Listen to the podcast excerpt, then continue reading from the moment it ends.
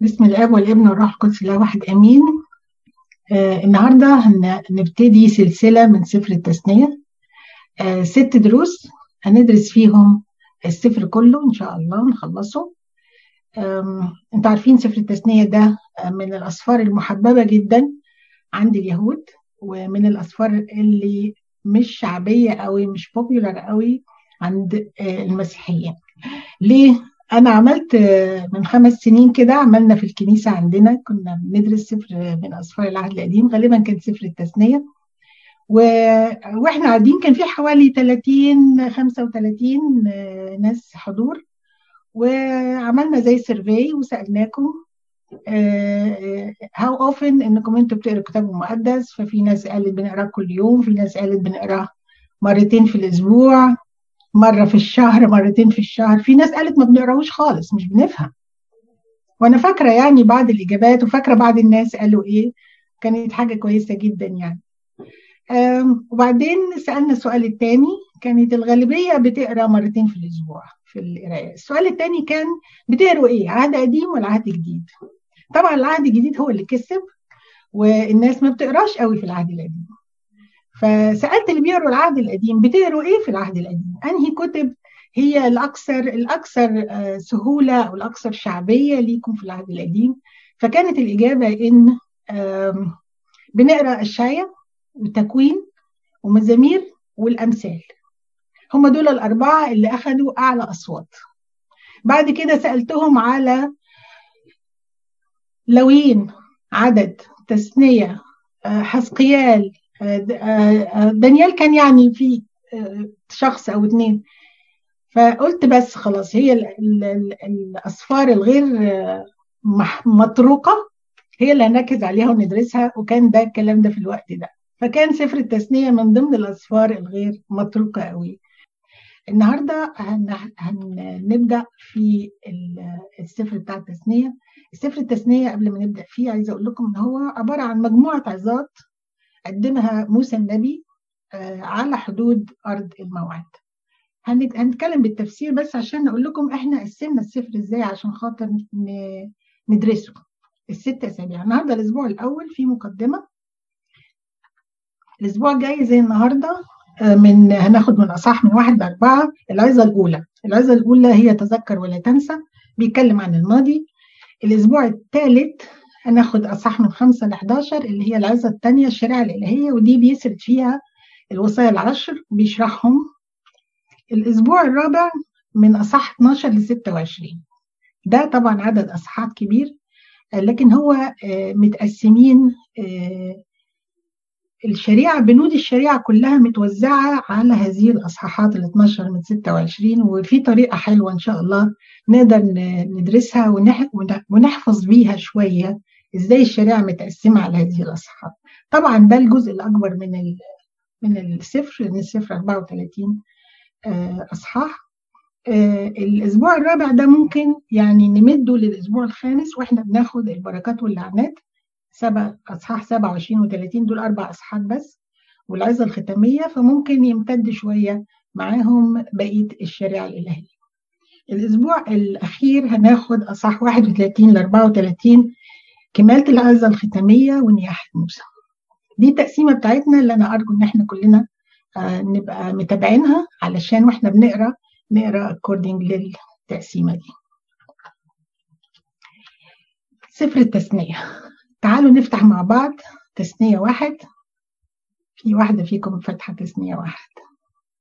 أنا هقرأ. بس حلو لما تقروا معايا. آه لما نيجي نقرأ الكتاب المقدس. إذا كنا هنقرأ بالعربي يا أحبائي يا ريت نقرأ الكتاب المقدس اللي بالتشكيل. لأن التشكيل بيفهمني أكتر بكتير من الغير بغير تشكيل. تعالوا أقول لكم على كلمتين بس اتقالوا مثلا في اللغة العربية في كلمة يحب ويحب نفس الحجاية لو من غير تشكيل هتبقى نفس المعنى. وده غلط. دي ليها معنى ودي ليها معنى. وكلمة تانية مهمة جدا بيغلطوا فيها وتلاقيهم طبعا ولادنا الصغيرين اللي هم اتعلموا عربي في مصر ونسيوه وجم يقروا عندنا في القداس فتلاقيهم بيقروا من غير تشكيل خالص فيقول لك لم يكن يشتم بل يشتم عوضا وهي لم يكن يشتم لم يكن وكان يشتم فلم يكن يشتم عوضا فكلمة يشتم ويشتم دي هي نفس الكلمة مكتوبة نفس الكلمة. لكن المعنى عكس خالص. ف please please لما نيجي نقرا الكتاب المقدس نجيب الكتاب بالتشكيل. إحنا يعني we got stuck مع اللغة العربية فلازم نقراها صح. لو مش عارفين نقراها ويا ريت نقرا كمان لما نيجي ندرس نقرا من الكتاب الورق. آه ممكن نقرا من ال electronic زي ما إحنا عايزين اللي هي مثلا quiet time لكن لو هندرس ونفصص ونرجع الاصحاح اللي قبل كده ونكتب عناوين ونخطط نقرأ من الكتاب الورق آه كلنا تقريبا نشأنا يعني أصغر حد فينا من الموجودين برضو نشأ على الكتاب الورق مش كلنا نشأنا على الكتاب ال electronic. آه أصغر حد مثلا عنده هيكون عنده إيه؟ 25 سنة من الموجودين ما كانش فيه لسه ال electronic Bible so ف آه اتعودنا عليه بس حلو وسهل وكل حاجة بس الدراسة نفضل إيه وإحنا بنقرأ في حاجات في أساسيات. أول حاجة الكلمة اللي ما بفهمهاش أدور على معناها في كلام ما بفهموش في كلمة ما بفهمهاش. يا إما أدور في قاموس الكتاب المقدس يا إما أدور على جوجل جوجل بيبقى كويس أحيانا كتيرة. فعلشان أفهم النص يبقى أول حاجة أقرأ كتابي كتاب الورق أقرأه بشكل أدور على الكلمة اللي مش فاهماها وبعد كده بعد ما أقرأ أروح قايلة قايلة ال paragraph لنفسي. أنا فهمت حاجة؟ إيه اللي فهمته؟ ما فهمتش؟ أروح أدور على التفسير. بس تعالوا نقرأ ال paragraph لنفسنا في الأول. في حاجة بقى هنضيفها هنا في سفر التثنية مش هنعرف نقرأ من غير خريطة. من غير خريطة أنا هقرأ لكم دلوقتي دشة شوية أماكن مش هنفهم منها ولا حاجة. من غير خريطة هنفهم. بسم الله والابن والروح القدس إلى واحد أمين. هذا هو الكلام الذي كلم به موسى جميع إسرائيل في عبر الأردن في البرية في العربة قبالة سوف بين فران وتوفل ولبان وحضيروت وذي ذهب. أحد عشر يوما من حوريب على طريق جبل سعير إلى قادش برنيع. ففي السنة الأربعين من الشهر الحادي عشر في الأول من الشهر كلم موسى بني إسرائيل حسب كل ما أوصاه الرب إليه. والمجد لله دائما أبدين أمين. دي أول افتتاحية لسفر التثنية نيجي نروح بقى على الخطوة اللي بعد كده هنعمل إيه. النهارده ال program بتاعنا فيه النقط دي. أهمية قراءة الكتاب المقدس وإحنا عملنا ال survey وعرفنا إن الخدام بتوعنا يعني ربنا حطهم كده عشان نتعلم منهم. آه هنشوف كمان الخط الزمني للتوراة. سفر التثنية ده جاي فين في التوراة جاي فين في العهد القديم. وطبعا نشكر كريستين إن هي ادتنا يوم الحد ادتنا بانوراما العهد القديم وأدخلت فيه التكوين والخروج واللوين والعدد وقالت إن قسمتهم في عصور عصر الخليقة عصر الآباء الأولين وبعد كده عصر, عصر الآباء البطاركة سوري وبعد كده عصر الخروج وإحنا دلوقتي في عصر الخروج. كاتب السفر وتاريخ الكتابة وكتبوا فين؟ لماذا التثنية؟ كان جاني سؤال قبل الدرس. هنشوف ليه التثنية. هنشوف كمان تقسيم السفر تقسيمة السفر متقسمة إزاي وهندرسها إزاي؟ آية السفر وبناء السفر طبعا في آيات جميلة كتيرة في التثنية نختار واحدة بس. تمام؟ أهمية قراءة الكتاب المقدس. ما هو الكتاب المقدس؟ الكتاب المقدس بنقول عليه دايما هو أنفاس الله. يعني إيه أنفاس الله؟ ثيونستس اللي هي الكلمة العبرية الكلمة اليونانية اللي كتبت قدام الكلمة دي. كل الكتاب موحى به وموحى به من الله ونافع للتعليم والتوبيخ للتقويم والتأديب الذي في البر لكي يكون إنسان الله كاملا متأهبا لكل عمل صالح. بولس الرسول لما كتب الرسالة دي لتيموثاوس كلمة موحى دي هي أنفاس الله باليوناني في الأصل. هي ثيو نيوستس اللي إحنا شايفينها فوق دي. اللي هي دي اللي هي دي sorry اللي هي ثيونستس دي. اللي هي كلمة ثيو يعني الله نيوستس يعني أنفاس. هي أنفاس الله. فمش معقول إن الله يبعت لنا أنفاسه وإحنا ما ناخدهاش. رسالة حب جاية لنا من إلهنا آه لحبيبته الكنيسة مش معقول ما نقراهاش. يبقى لازم نقرأ كلنا الكتاب المقدس كله العهد القديم كمان زيه زي العهد الجديد. لأن الكتاب المقدس ده هو كتاب الله مش كتاب عن الله بس. يعني أنا أقدر أكتب كتاب عن إرمين غير لما إرمين تكتب كتاب عن نفسها. تفرق. فهو كتاب الله كتبه الله عن نفسه. هو الكتاب الوحيد اللي كتبه الله وهو كتاب كتبه الله بنفسه. ماشي؟ السيد المسيح بيشير إلى العهد القديم كثيرا جدا في العهد في العهد الجديد.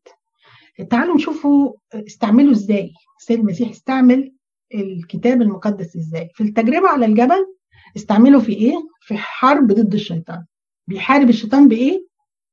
بالكتاب المقدس. ولاجل لأجل يعني بختنا الحلو هو بيحاربه من كل الآيات اللي حاربوا بيها كانت من سفر التثنيه قال له إيه؟ قال له تحب الرب اللي رب إلهك تسجد ولا هي وعد التعب قال له إيه تاني؟ قال له لا تجرب الرب إلهك. قال له إيه تاني؟ قال له ليس بالخبز وحده يحيى الإنسان. وكنت ثلاثة دول في سفر التثنيه استعمل برضو ربنا يسوع الكتاب المقدس تاني وقال للكتبه الفريسيين في إنجيل يوحنا خمسة قال لهم إيه؟ فتشوا الكتب لأنكم تظنون أن لكم فيها حياة أبدية وهي التي تشهد فيه. لي يعني هم كانوا بيحاربوه دايما بالكلام وبعد كده قال لهم أنتوا روحوا ف... الكتب اللي أنتوا بتقروها دي روحوا فتشوها كويس وهتلاقوا الكتب دي بتتكلم عني أنا. هي تشهد لي ما فيهاش حياة أبدية ليكم دي دي هي تشهد لي. آه وبعدين في الطريق إلى امواس عارفين لما السيد المسيح قام من الأموات وابتدت التلاميذ تيأس وترجع على بيوتها وهم مروحين التلميذين بتوع امواس وهم ماشيين جالهم السيد المسيح بعد القيامة ومشي معاهم على الطريق وكان بيعمل إيه؟ كان ابتدأ من موسى ومن جميع الآباء يفسر لهم الأمور المختصة به في جميع الكتب. يعني كان بيديهم درس كتاب. اداهم درس كتاب من موسى ومن جميع الأنبياء. وفي نفس الأصحاح في عدد 44 ظهر لبقية التلاميذ وقال لهم هذا هو الكلام الذي كلمتكم به وأنا بعد معكم. لأنه لابد أن يتم جميع ما هو مكتوب عني. عني. في ناموس موسى والأنبياء والمزامير. طبعا أنتوا عارفين موسى والأنبياء والمزامير اللي هم التوراة والأنبياء والكتب اللي هي التناخ عند اليهود. التناخ عند اليهود اللي هو الكتاب المقدس اللي هو العهد القديم اللي إحنا في ايدينا ده. بس هم مقسمينه تقسيمة مختلفة لكن هم هم الكتب. التي اللي هي توراة والإن اللي هي النبيين والكي الكتبين اللي هي الكتب. والمزامير دي أكبر سفر في الكتب عشان كده بيسموها الكتب كلها بيسموها بالمزامير. فالسيد المسيح نفسه ذكر العهد القديم لأن هو بيكلم تلاميذه وبيعلمهم من العهد القديم. فده دي أنا بقول لكم أهمية قراءة العهد القديم. التوراه في الفكر اليهودي دي كانت آه كتاب لقيته آه بتاع واحد راهب من الدير دير البراموس. كتاب مش كبير بس فيه شوية فان فاكتس فيه حقائق لطيفة ومعظمها إحنا يعني بنوافق عليها وفيها كم حقيقة إحنا لا نوافق عليها. تعالوا نشوفوا الفكر اليهودي بيفكر في التوراة إيه. إحنا قلنا التوراة هم الأصفار الخمسة من التكوين للتثنية أول حاجة قالوا عليها في التوراة اليهودي إن مقياس التقوى في اليهودية هو إزاي إنك أنت تكرم التوراة. يعني تلاقي اليهودي يكرم التوراة بإيه؟ يحطه في مكان عالي يقرأه هو نظيف لازم لازم يغتسل قبل ما يقرأ التوراة يعلموا لأولاده لما يكبروا ما يقروهوش هم أطفال لازم لما يكبر الولد أو البنت يكبروا عند سن معين يبتدوا يقروا التوراة اللي هو احتفال البار ميتزا والبات ميتزا اللي بنسمع عنه عند اليهود. آه تاني حاجة عند اليهود بيقولوا إن تراث اليهودية الذي لم تطله الايادي. التوراة تراث اليهودية إيه؟ تراث اليهودية تابوت العهد تراث اليهودية الهيكل تراث اليهودية الذبايح وال والعمود النار والسحاب دي تراثهم بتاعهم والأرض بتاعتهم ده تراث اليهودية. كله ده مشي المحل. باقي إيه دلوقتي؟ باقي لهم التوراة. فده عشان كده هم بيحترموه جدا ويجلوه جدا لأنه ده التراث الباقي ليهم. اليهود بيقولوا على نفسهم إحنا شعب التوراة. إزاي بقى؟ يقول لأن التوراة ده عندهم هم حاجة اسمها الترجون ودي من ضمن التوراة الشفهية اللي هم بيدعوا إن الله اداها لموسى. ففي الترجمة مكتوب إيه؟ إن الله عرض التوراة على بنو إسماعيل اللي هم ولاد إبراهيم. فبنو إسماعيل قروا التوراة لقيوا فيه لا تسرق وهم كانوا حرامية ما كانوش بي كانوا سارقين. فرفضوا التوراة برضه في الترجمه مكتوب إن التو... إن ربنا عرض التوراة خد... يعني ما يقبلهوش أهل عيسو فراح بيه على أهل إسماعيل فراح بيه على أولاد عيسو اللي هم الأدوميين اللي هو أخو يعقوب. فقال له اروا لا يفيل تقتل. لا إحنا بنقتل. إحنا اللي ضايقنا بنقتله. فرفضوا الناموس.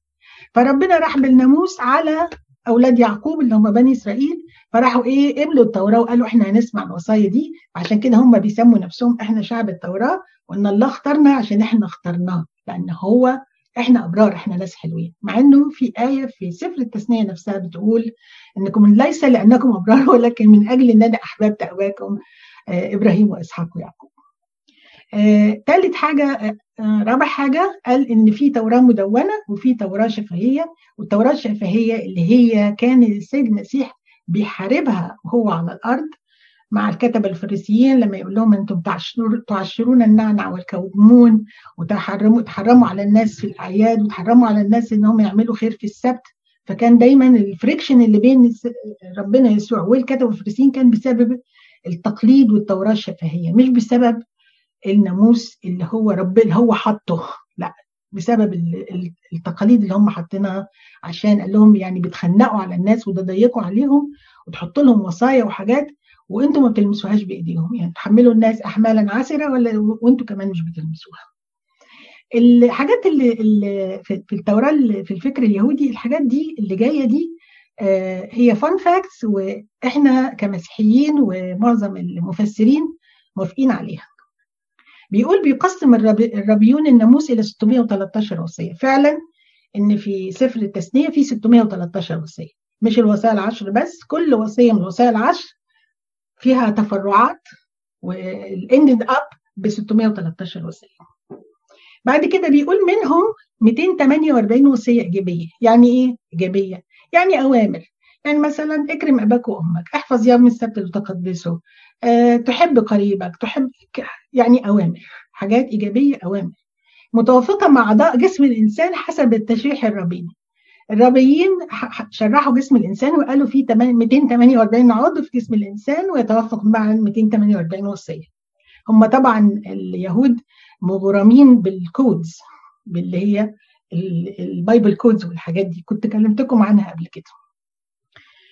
في في 365 وصية سلبية. يبقى إذا كملنا 613 وصية سلبية اللي هي النواهي. لا تسرق لا تقتل لا تشتهي لا تزني لا لا لا تشهد بالزور اللي هي اللاءات ما تعملش ما تعملش ما تعملش. 365 بعد أيام السنة. وقالوا إن عدد الأوردة في جسم الإنسان 365 يبقى غطينا الأوردة وغطينا الأعضاء. يبقى عندنا 613 وصية. الإنسان الكامل لا يخطئ طول السنة 365 يوم فكتبوها كالإنسان الكامل لا يخطئ طول السنة بأعضائه بأوردته بإيه؟ بعدد أيام السنة.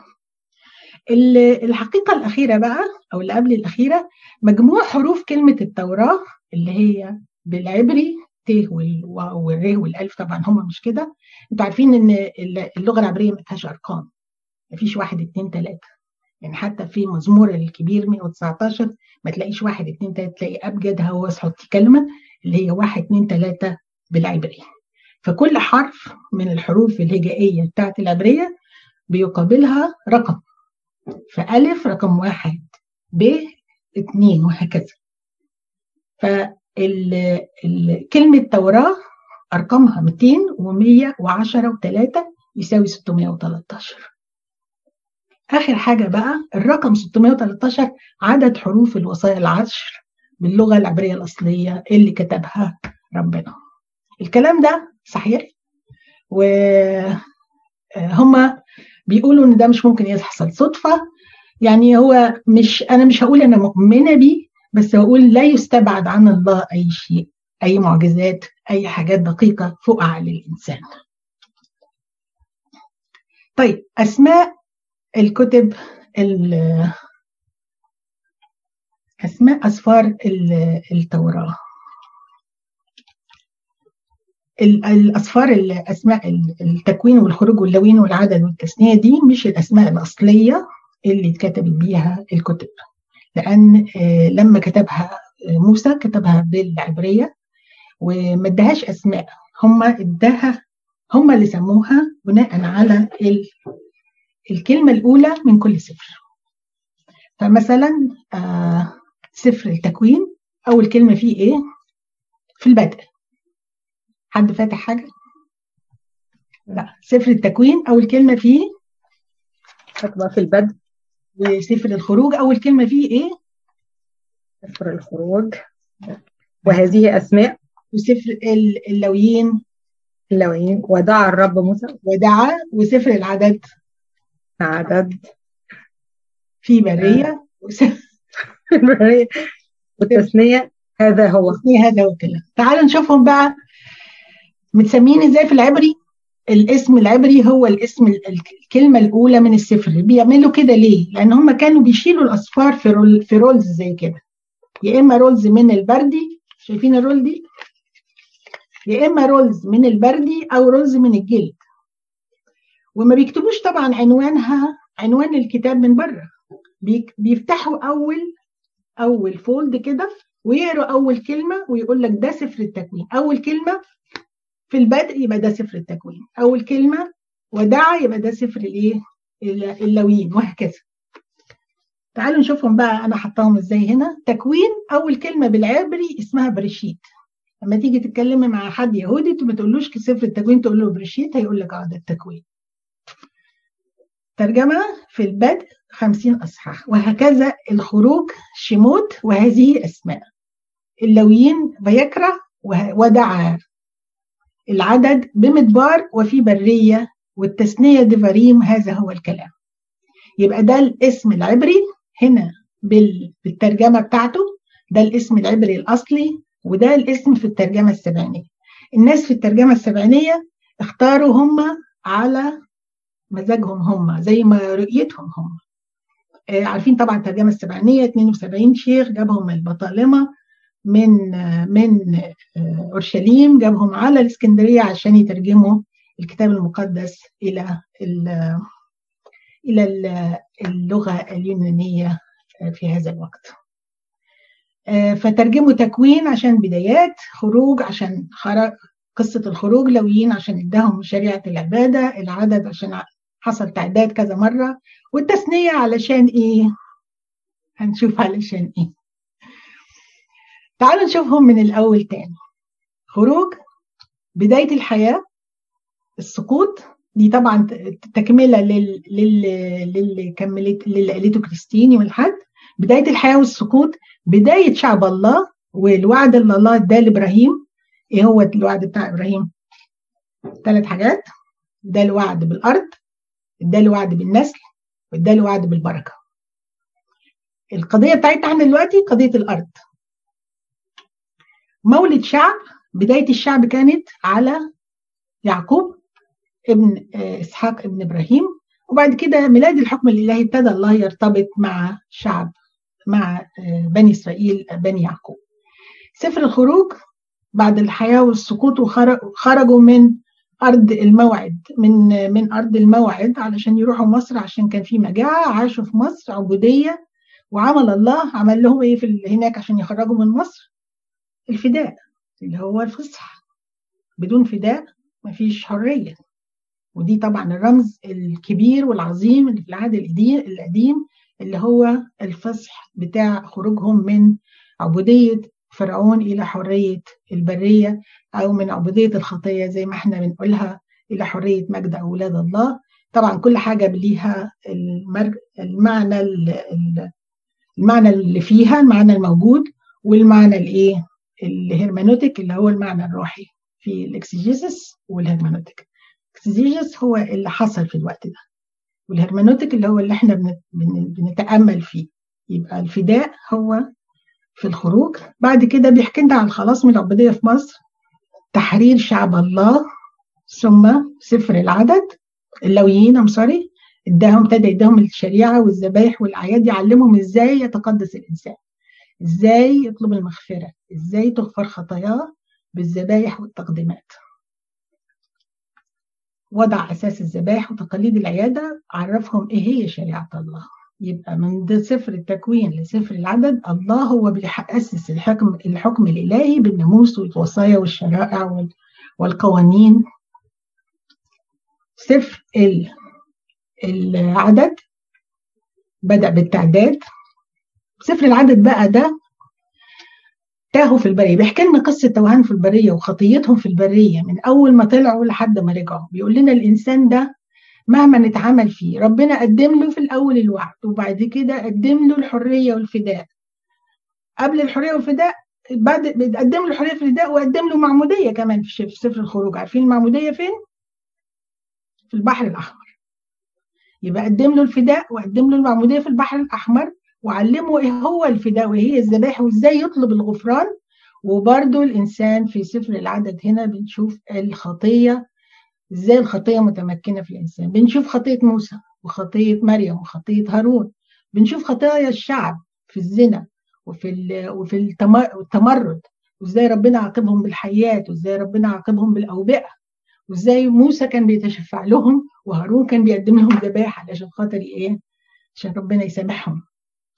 دي رحلة الإنسان في برية هذا العالم. ربنا مقدم لنا فداء مقدم لنا معمودية. وإحنا ما زلنا بنقع ونقوم من الخطية لأن إحنا لسه في البرية ودي رحلة شعب الله. بعد كده الله بينظم شعبه الله بيعمل بيحل مشاكل الخطية وبيقول لنا إن المشكلة الطبيعة البشرية دي فيها مشكلة كبيرة. في سفر التثنية بدأ بكلام موسى. موسى قاعد يسمع من ربنا الفترة اللي فاتت دي كلها. في سفر التثنية موسى بيتكلم عن اللي سمعوا من ربنا. بيقول له اسمع يا إسرائيل. فبيحكي لهم تاريخهم بيحكي لهم الناموس وبيحكي لهم النبوة كمان مرة. عشان كده بنقول تثنية بنتني تاني بنقول الكلام مرة تانية. بداية جديدة للشعب عشان هم داخلين فين؟ داخلين الأرض اللي هي اتوعد بيها في سفر الخروج. هنا هم داخلين الأرض دي.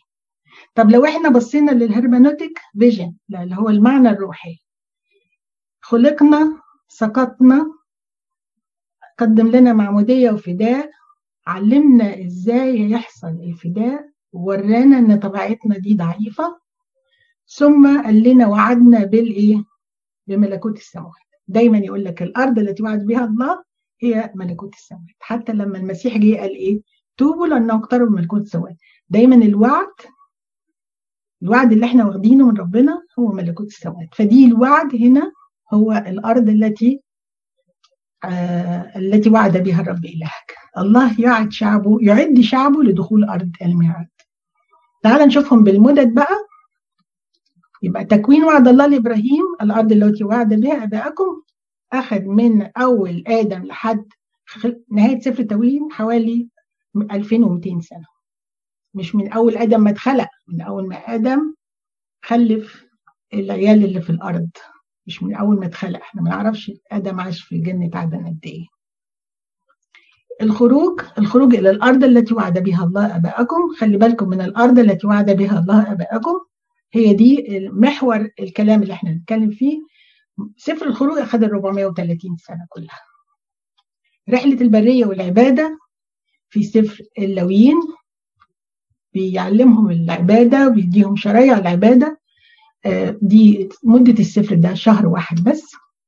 العدد التوهان قصة الخطية كلها اللي هي 40 سنة.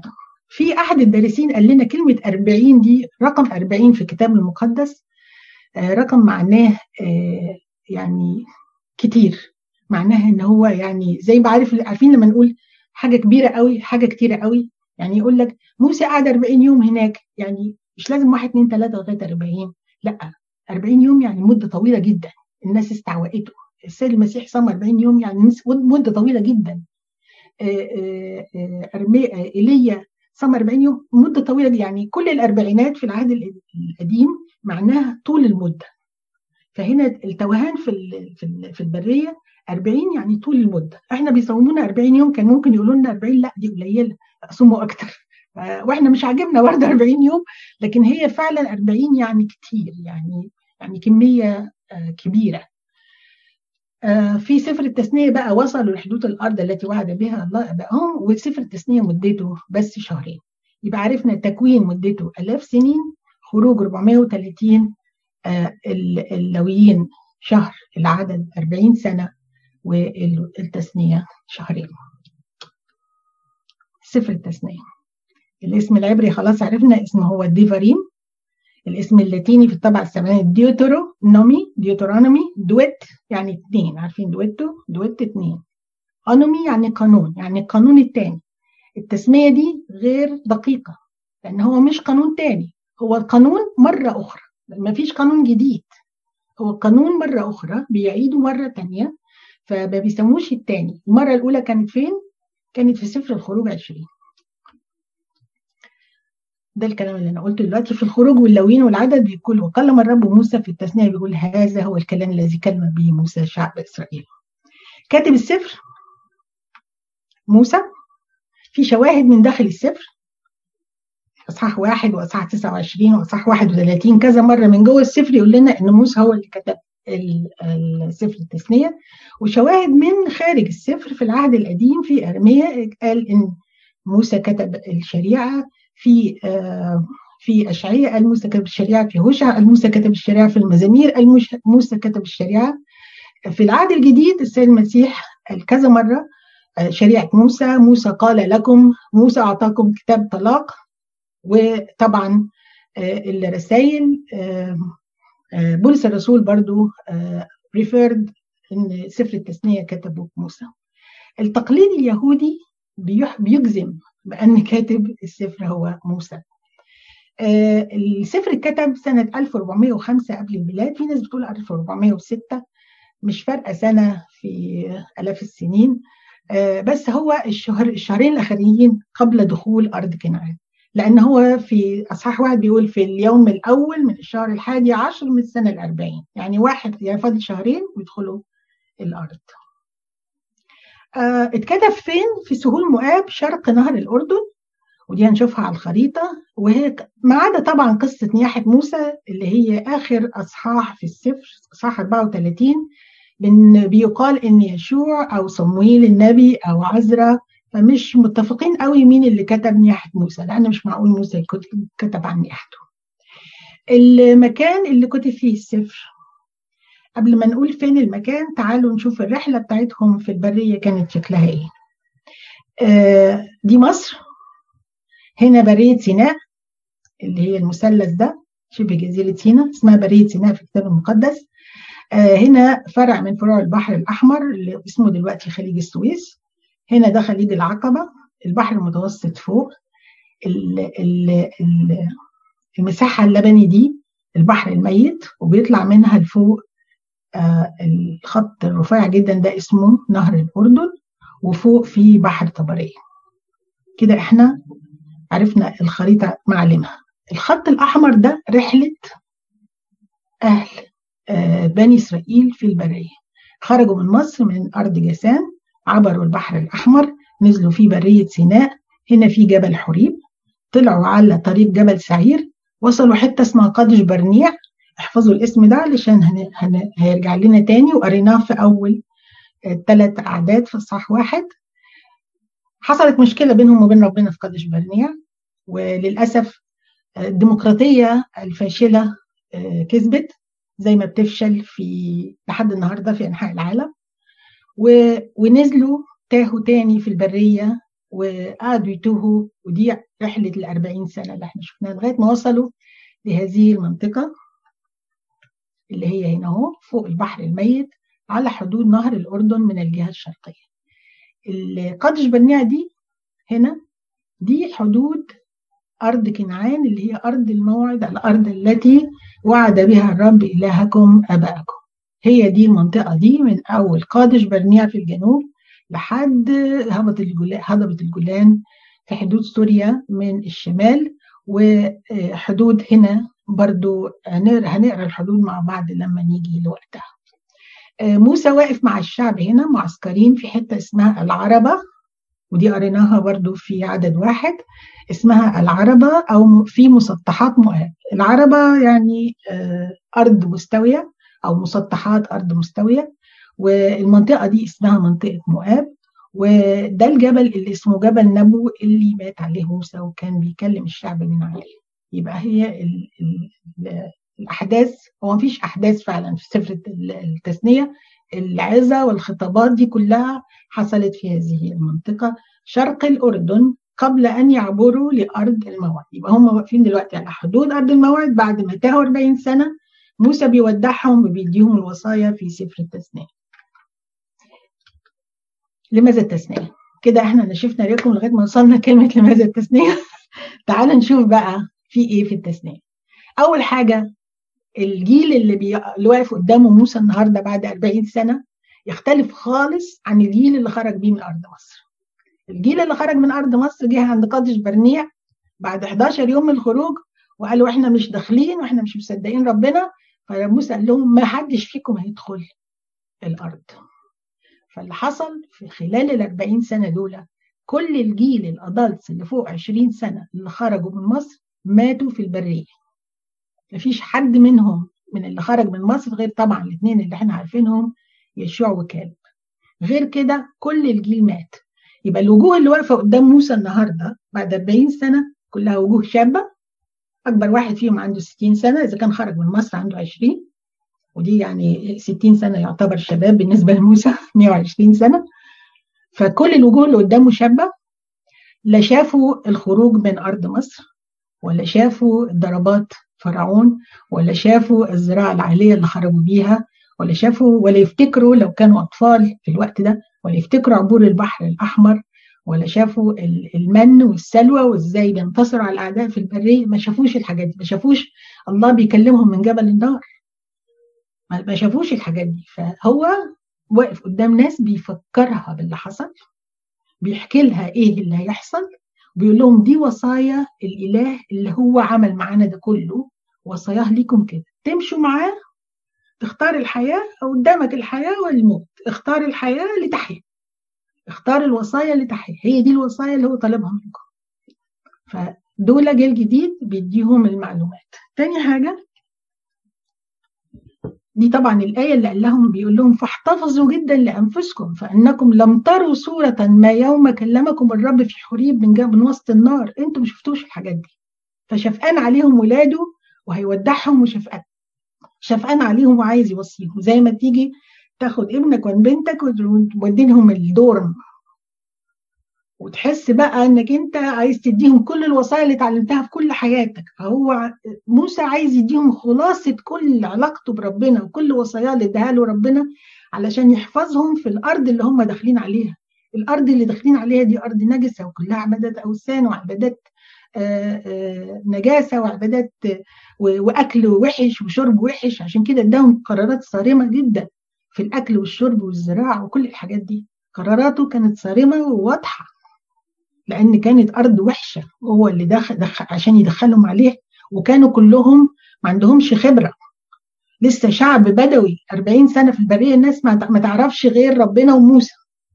وما يعرفوش حتى ربنا إلا من خلال موسى. يعني موسى لما مشي هم ضاعوا. فهو كان حاسس بكده. هو عارف طبعا ربنا هيعولهم بس حاسس بروح الأب إن دول أولاده ورعيته. السبب الثاني موسى أضاف تفاصيل جديدة مش أضاف شرايع جديدة أضاف تفاصيل للشريعة اللي هو اداها لهم في سفر الخروج في الناموس وفي الوصايا يعني في القوانين والوصايا وشرح القوانين وتطبيقات يعني مثلا في الزواج والحاجات دي مش بيقول مثلا ما تطلقش زوجته لو حصل كذا ممكن يطلقها لو كان وحاجات زي كده. ففي تفاصيل مديها لهم في سفر التثنيه ثالث حاجة بيقول إن في توصيات موسى الوداعية زي ما قلت بيودعهم. آه 80 سنة مع ربنا آه اتعلم منه كتير آه عايز يديهم كل حاجة. فبيقول لهم هذه هي الوصايا هذه هي هذه هي البركات هذه هي اللعنات هذه هي الشرائع. فكل حاجة عمال يديها لهم علشان خاطر يوصيهم. حتى هنا لما كتبت سفر توصيات مولى هذا هو الكلام. هذه هي الشريعة هذه هي الوصايا هذه كلمات العهد هذه هي البركة. عمال يقول لهم دي ودي ودي ودي. زي ما بالظبط واحد بيوصل ابنه وبنته الدور. ودي وافتكر دي انت إحنا مش زي دول إحنا مختلفين قانوننا كذا. وتفضل تقول لهم الكلام ده. فده الموقف بتاع موسى وهو بيدخل ولاده ومش هيدخل معاهم الأرض اللي وعد بها الرب إله أباكم. في لغويات في السفر. وإحنا بنقرأ السفر في الكلمات دي بتتكرر كتير فريضة شريعة توجيه. قضاء يعني أحكام شهادات توصيات وصايا. كلمة العهد ذكرت 26 مرة. إلهنا إله عهود. أول ما ابتدى علاقته بآدم كان في عهد بينه وبين آدم. ما تاكلش من الشجرة عشان تحيا. عهد. مش هتاكل هتموت. وفي عهود مشروطة من الله. يعني أنت لو عملت كذا هيحصل لك كذا. وفي عهود غير مشروطة. يعني العهد الجديد اللي بيننا وبين ربنا لما قدم الله الخلاص طلب مننا حاجة شرط علينا حاجة شرطش علينا حاجة. كل اللي مطلوب مننا بعد ما قدم الخلاص مش قبل ما يقدم يعني قدم الخلاص من غير شروط. بعد ما قدم الخلاص مطلوب مننا توبة و... و... و... واستمرار في التوبة وحياة بتبع بالوصايا علشان نقدر ناخد أرض الموعد بتاعتنا. لكن هو ده عهد قدمه من غير شرط. ففي عهود كتيرة عهود مع إبراهيم ومع نوح ومع إسحاق ومع موسى فدي عهود قديمة وفي عهود مستمر يعني العهد المستمر مثلا عهد قوس قزح لسه مستمر. انك ان ربنا مش هي مش هي ده لسه مستمر. وفي عهود انقضت لأنها كانت رموز. فالعهد بي... الرمز بينتهي بتحقيق الإيه؟ الرمز. لأن الرمز كان عشان خاطر مريم الرمز كان عشان الأمور العتيدة. فما دام الرمز ما دام الرمز اتحقق يبقى مش مش مش محتاجينه لأن الحقيقة وصلت خلاص. الذبايح كانت رمز. مش مش محتاجين نقدم ذبايح عشان الذبيحة.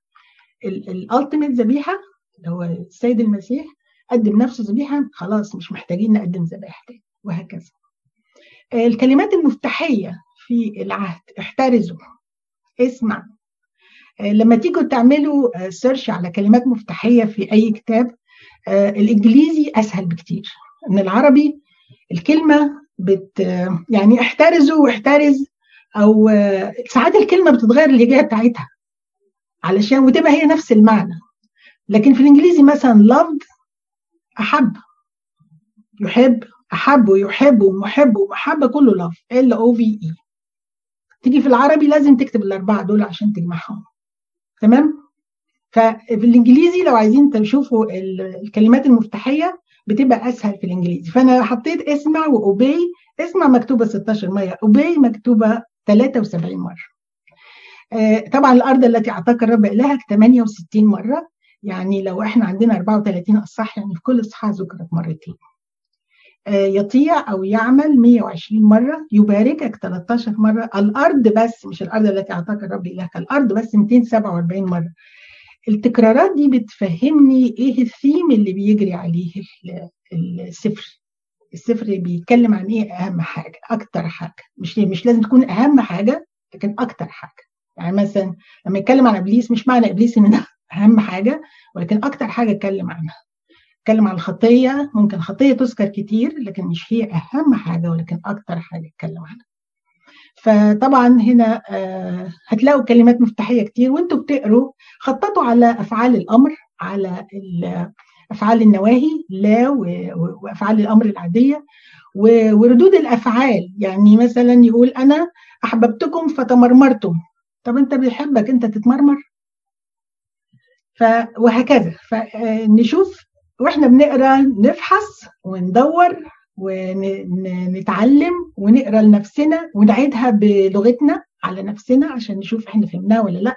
وإذا ما فهمناش خلوا التفسير للآخر. يعني حاربوا مع نفسكم شوية في الأول. ساعات الناس بتبدأ بالتفسير وتريح نفسها. حاربوا مع نفسكم شوية. هنتعلم. يعني هن... هنعرف ونتعلم. بس ما تبقوش أساتذة لنفسكم يعني. ما نبقاش إحنا أنا فهمتها كده يبقى هي كده. لا.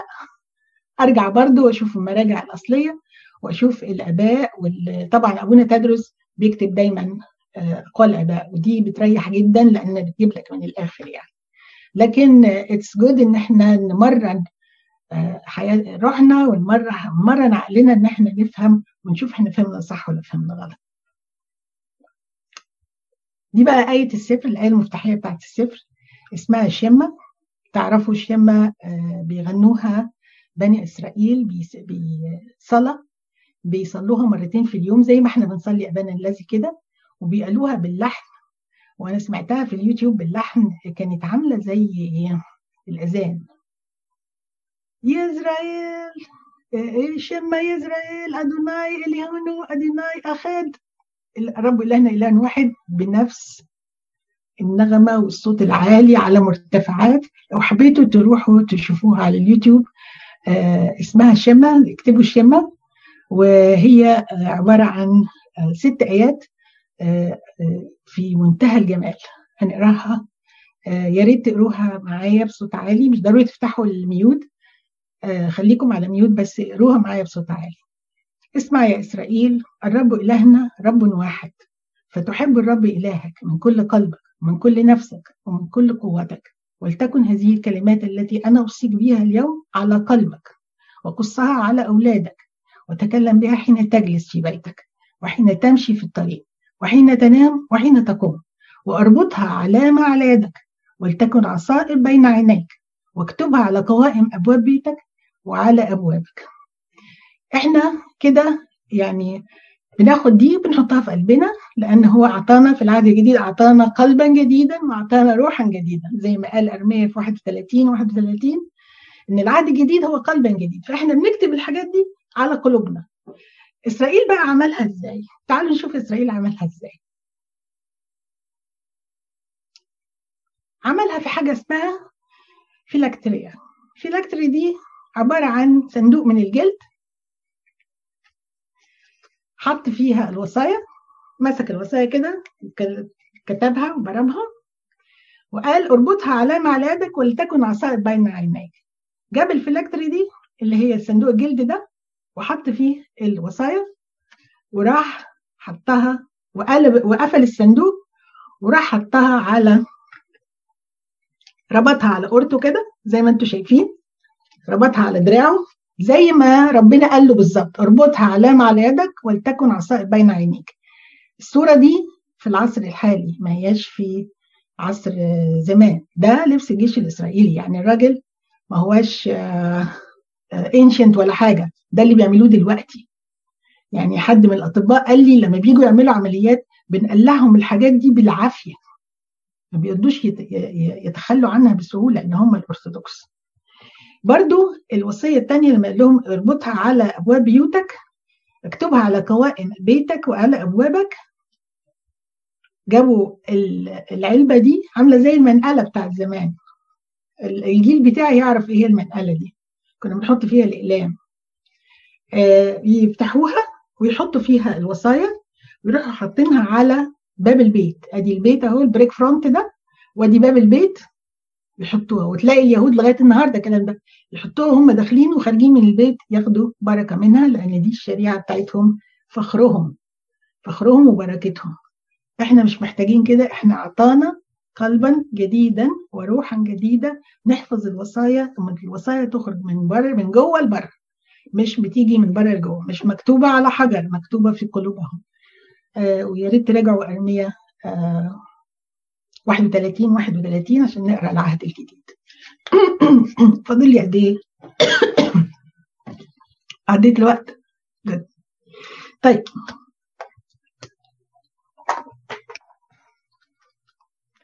تقسيمة الصفر بقى زي ما هندرسها. هنبص هنبص عليها بالتفصيل دلوقتي. اي ثينك إرمين هتبعت لكم نسخة من ال من السلايد دي. تقسيمة الصفر. الصفر قسموه لثلاث أجزاء. ده ده أحد طرق التدريس ما هياش الطرق الوحيدة ممكن نلاقي وإحنا بندرس نلاقي طرق أخرى بس دي الطريقة اللي إحنا هندرس بيها. في الجزء التاريخي من أصحاح واحد لأصحاح أربعة عن الماضي جزء تعليمي عن الحاضر من أصحاح خمسة لأصحاح 28 وجزء نبوي عن المستقبل لما يدخلوا الأرض من أصحاح 29 لأصحاح 34 يبقى ماضي وحاضر ومستقبل الماضي تاريخ والحاضر تعليم والمستقبل نبوي. تحت التاريخي هنقول العظة الأولى تذكر ولا تنسى. هيقول لهم افتكروا عمايلكم وافتكروا إزاي ربنا عالكم وإزاي أنتوا اتجازيتوا إزاي وربنا عاقبكم إزاي عشان ما تسمعوش الكلام اتعلموا من اللي حصل. في القسم التعليمي في العظة الثانية والعظة الثالثة العظة الثانية من اصحاح 5 ل 26 وده البالك بتاع السفر كله. والعظة الثالثه البركات واللعنات من 27 و 28 القسم النبوي في العظة الختامية 29 ل 33 ونياحة موسى في أصحاح 34 تحت العظة الثانية في كمان مجموعة أجزاء. أول حاجة بيعرض الشريعة الوصايا العشر من 5 ل 11 بيعرض الوصية الوصايا وصية وصية بيتكلم عن هم بطريقة خفيفة شوية اوتلاين بنود يعني زي بنود العقد. وفي اللي من 12 ل 18 أنتوا عارفين الوصايا العشر هم لوحين الشريعة. اللوح الأول علاقة الإنسان بالله في أربع وصايا اللوح الثاني علاقة الإنسان بالإنسان وفي ست وصايا فعرض الشريعة في تحب الرب إلهك من 12 ل 18 ده علاقة الإنسان بالله.